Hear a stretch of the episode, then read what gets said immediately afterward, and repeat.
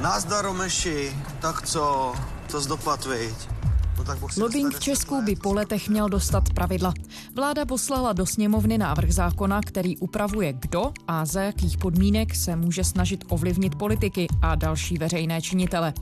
Co všechno lze za lobování označit? Pomůžou nová pravidla omezit korupci a klientelismus? A proč ze seznamu osob, které budou muset hlásit kontakt s lobbysty, vypadl prezident?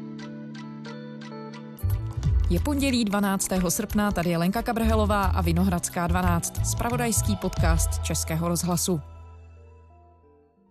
No, dobrý den, Vladimíre, Tonda Blaník. Pamatujete se na mě? Já vím, že se vám má volat jenom v sobotu, ale u mě byste mohl... Lobbying je věc, která do demokratického procesu přijímání zákonů úplně běžně patří. V České republice slovo lobbying znamená dost často, nebo lobbysta hlavně dost často rozprosté slovo, tak to ve skutečnosti není, respektive nemá být. Robert Břešťán je šéf-redaktorem webu Hlídací pes. Takže asi bude fajn, když nám ten zákon aspoň trochu pomůže rozlišit si mezi tím zákonným lobbyingem, to znamená ovlivňování věcí, konkrétních zájmů lidí, firem, neziskových organizací, ovšem transparentně, otevřeně, versus nějaké to zákulisní lobování, jak se v tomto sousloví se to nejčastěji používá, versus to vlastně tajemné, někde schůzky na pumpách nebo v kavárnách nebo kdo ví kde, kde se tlačí různými prostředky, o jejichž existenci veřejnost nemá vědět. Existuje nějaký exemplární příklad, na kterém by se dalo ukázat vlastně ta problematická stránka nebo ta netransparentnost současná? Asi by se těch příkladů dalo vykutat spoustu v různé škále zcela zjevných nezákonností až eh, po nějaké až úsměvné historky. Když se podržíme těch nezákonností, asi nejznámější lobista nebo slovo lobista se spojovalo dost často s Markem Dalíkem, jak víme, je aktuálně ve vězení.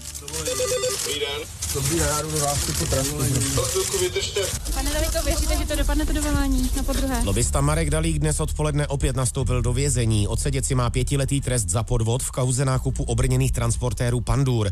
Pří... A je ve vězení právě vlastně za svůj lobbying, respektive za to, aspoň tak ten soud nakonec rozhodl, za to, že se co by lobista tvářil, že může něco ovlivnit, to znamená tehdy zakázku na Pandury a žádal údajně tehdy, nebo už je to potvrzeno soudem, žádal 18 milionů euro úplatek a soud to nakonec pojal tak, že, že šlo o podvod, že sliboval něco, co nemohl slíbit. Soudce Zelenka poslal Marka Dalíka na pět let do vězení. Vyměřil mu také 4 milionovou pokutu.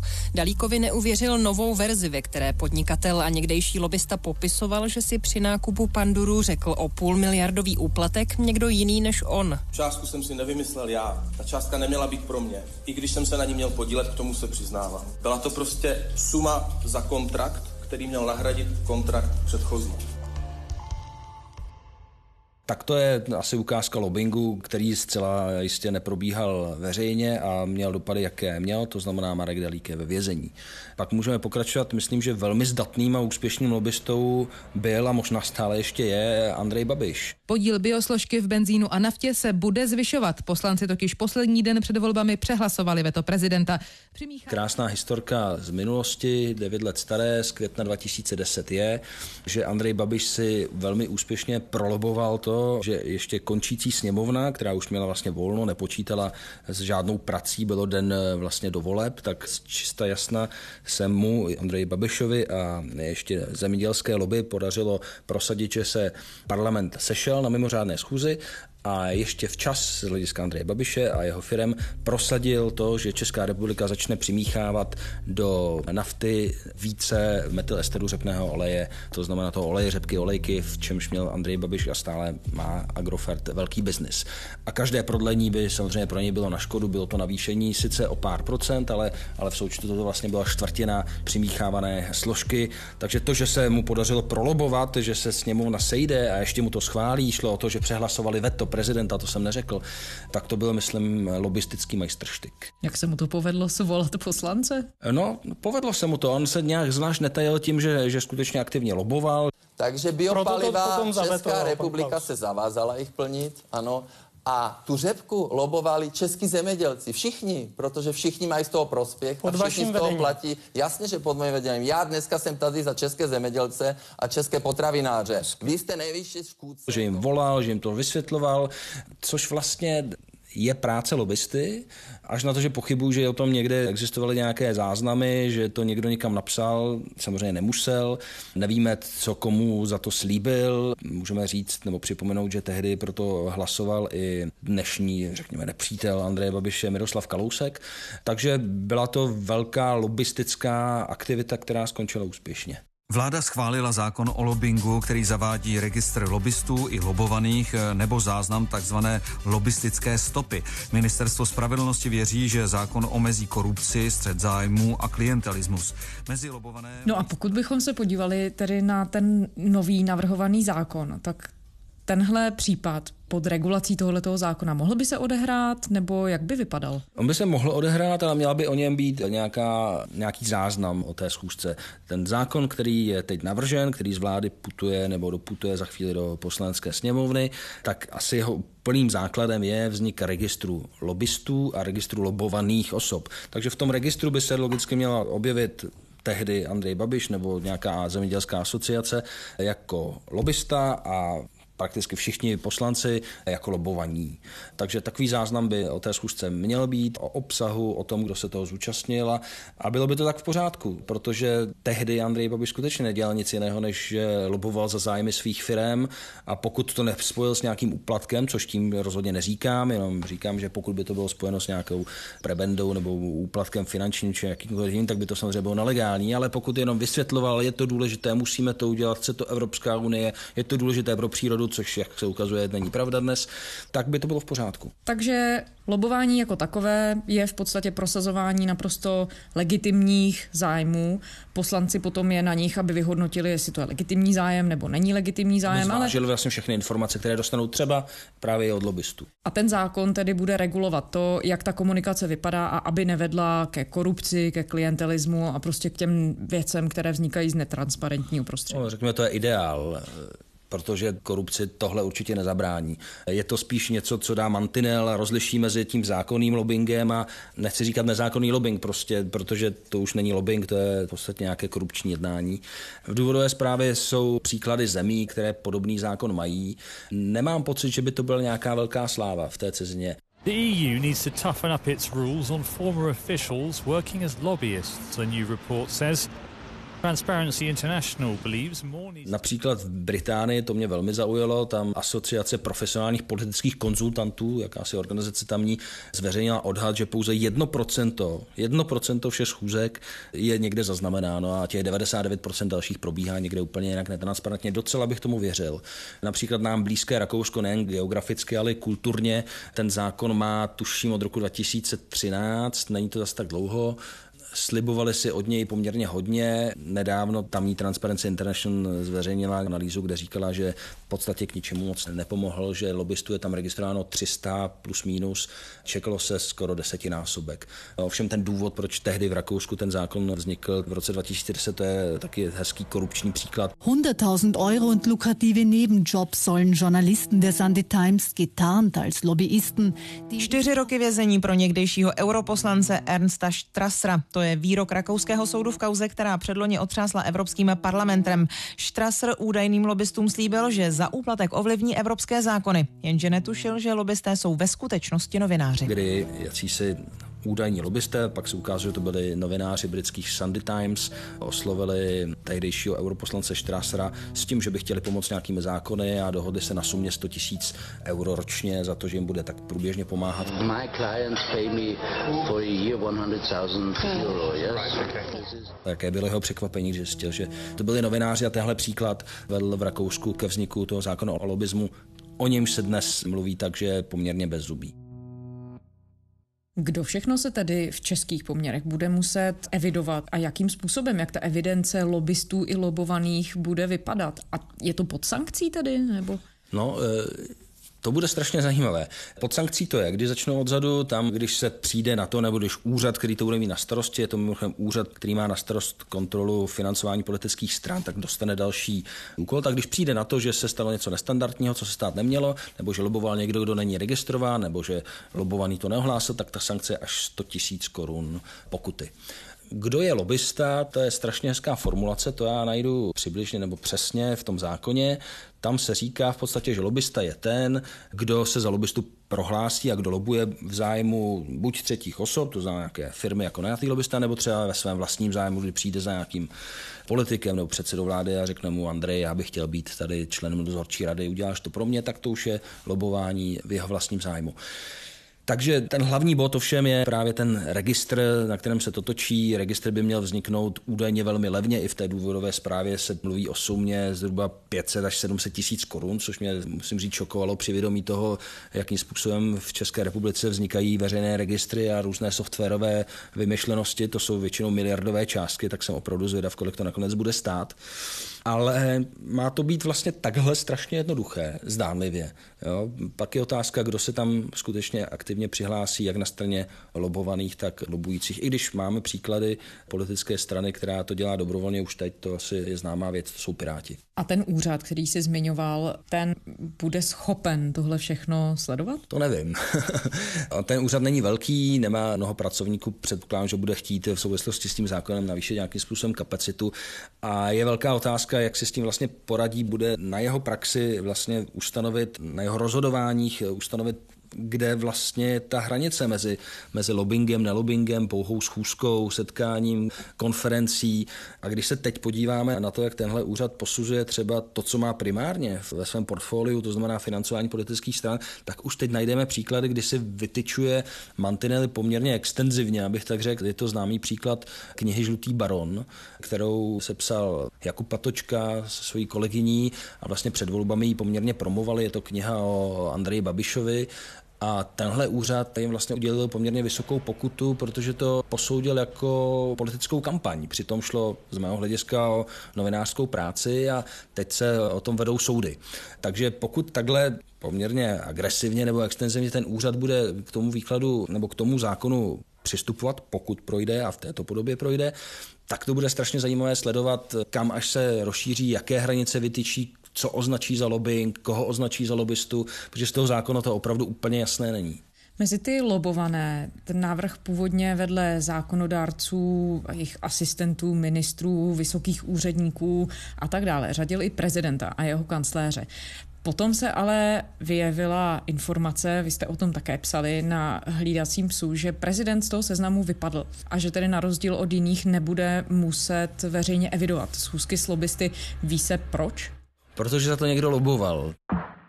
To je třeba roztomilé, že při zákonu o lobbingu se také lobovalo, zcela evidentně. Nejprve řekněme, proč tam ten prezident měl být původně, když ten proces byl strašně zamotaný, ten původní návrh s tím nepočítal, že tam prezident bude. V rámci připomínkových řízení přišla řada podnětů, že by tam prezident měl být, protože je součást legislativního procesu. To jsme asi ještě dostatečně nezdůraznili. Ten zákon o lobbingu se má týkat primárně legislativních procesů a přijímání nějakých strategických a klíčových dokumentů na celostátní úrovni. Týká se třeba municipality nebo krajů. Takže prezident tam patřil, nebo myslím, že stále patří, třeba proto, že má právo veta u každého zákona. Nakonec tedy legislativní rada vlády i ministerstvo spravedlnosti uznalo, že tam prezident patří. V této podobě zákon odputoval na vládu a když se zákon projednával, tak už čistě jasná tady z paragrafu 4 pod hlavičkou lobovaný prezident vypadl. Pro vynechání prezidenta ze seznamu lobovaných hlasovala na vládě i ministrině spravedlnosti Marie Benešová. Podle ní se dá prezident v zákonu oželet. Údajně tedy proto, že přímo na vládě, kam má ze zákona přístup, o to požádal nebo za to loboval zástupce prezidentské kanceláře, jeho jméno, nevíme, kdo to byl, prostě nějaký zástupce kanceláře. A v této podobě ten zákon odputoval, že tedy z paragrafu 4 v bodu, teď nevím kolik, byl prezident, myslím, že dokonce číslo 1 nebo bod A, tak, tak už tam prezident není. Jaké to může mít důsledky? No znamená to, že se podobně jako dnes nedozvíme, s kým se prezident stýká. Samozřejmě velká otázka je, zda bychom se to dozvěděli i tak. Tady je krátká vsuvka. My jsme během loňského roku měli takový projekt zaměřený právě na lobbying shodou okolností a oslovili jsme 38 různých úřadů důležitých českých, včetně poslanecké sněmovny a včetně prezidentské kanceláře a chtěli jsme podle zákona 106, aby nám ukázali návštěvní knihy v podstatě, aby nám řekli, kdo za tím daným člověkem chodil, i kdo chodil za prezidentem a dozvěděli jsme se, že prezidentská kancelář údajně žádnou knihu návštěv vůbec nevede. A pokud ji vede, tak to má na starost policie Prahy 1. Ta nám napsala, že oni teda ne. Odkázali nás na policejní prezidium a tam je to teď v řešení, požádali o odložení, prodloužení lhůty. Takže vůbec dobrat se toho, kdo chodí za prezidentem a myslím, že nám jako veřejnosti do toho je mnoho, protože prezident tím spíše, že je volen přímo, tak má mnohem větší formální, respektive spíš neformální moc, sám si ji stále, řekněme, zvětšuje. A plus kolem prezidenta je také spoustu zajímavých dalších lidí, například poradci, konkrétně poradce Martin Nejedlí, který z toho také vypadl. Nemyslím konkrétně Nejedlého, ale myslím obecně poradci prezidenta. Protože třeba poradci vlády nebo ministrů v tom zákoně jsou. Vlastně nevidím důvod, proč by tam nemohli být a neměli být poradci prezidenta. Podobně kancléř Minář požadoval, aby on sám osobně, aby kancléřský post vlastně z toho zákona také vypadl, ten tam nakonec zůstal. K tomu zákonu se objevila celá řada připomínek a zřejmě mnoho organizací nebo profesních svazů nebylo schopných úspěšně lobovat, aby se z toho seznamu lobbystů dostali. A jsou tam například nevládní organizace. Dá se čekat, že ten zákon se ještě dočká změn v poslanecké sněmovně? A když bychom konkrétně mluvili o nevládních organizacích, co to může znamenat? No, těch připomínek bylo 376, to jsem si našel, takže to není úplně málo, ale v připomínkových řízení obecně bývá hodně připomínek, ale tohle mi připadá jako poměrně vysoké číslo. A pokud je o ty neziskovky, to se v těch připomínkách opakovalo dost často, že, že by tam měly být Oni tam vlastně jsou i nejsou, protože, jak jsme řekli, lobbysta je tam definovaný tak, že je to ten, kdo se za lobbystu prohlásí. Ale z mého hlediska tam nepochybně patří, protože lobbying ve veřejném zájmu, třeba řekněme za ochranu přírody nebo za zákaz limitů, těžby uhlí a tak dále, to je legitimní žádost nějaké skupiny osob zastoupené třeba právě neziskovkou, takže nemyslím, že by to pro neziskové organizace měl být nějaký problém nechat se zapsat do registru a říct, ano, byl jsem za poslancem nebo poslankyní XY a loboval jsem nebo mluvil jsem s ní nebo s ním o tom a o tom a dal jsem tyto informace.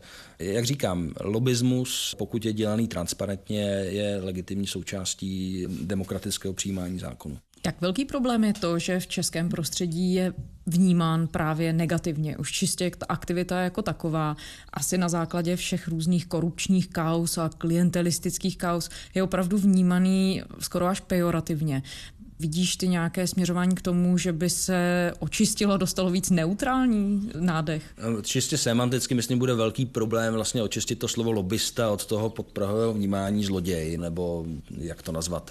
Já všechny ty takzvané lobbysty, kterých jsem mluvil typu Janoušek, Kritik, taková ta známá jména, já jsem jim spíš říkal obchodník s politickým vlivem. Myslím, že to je jako přesnější, že měli na drátě někoho blízkého a nějakého svého kolibříka nebo mazánka, s kterým se tak tajným telefonem domlouvali tak to myslím s lobismem, tak jak by měl být vnímán, asi nic společného nemá.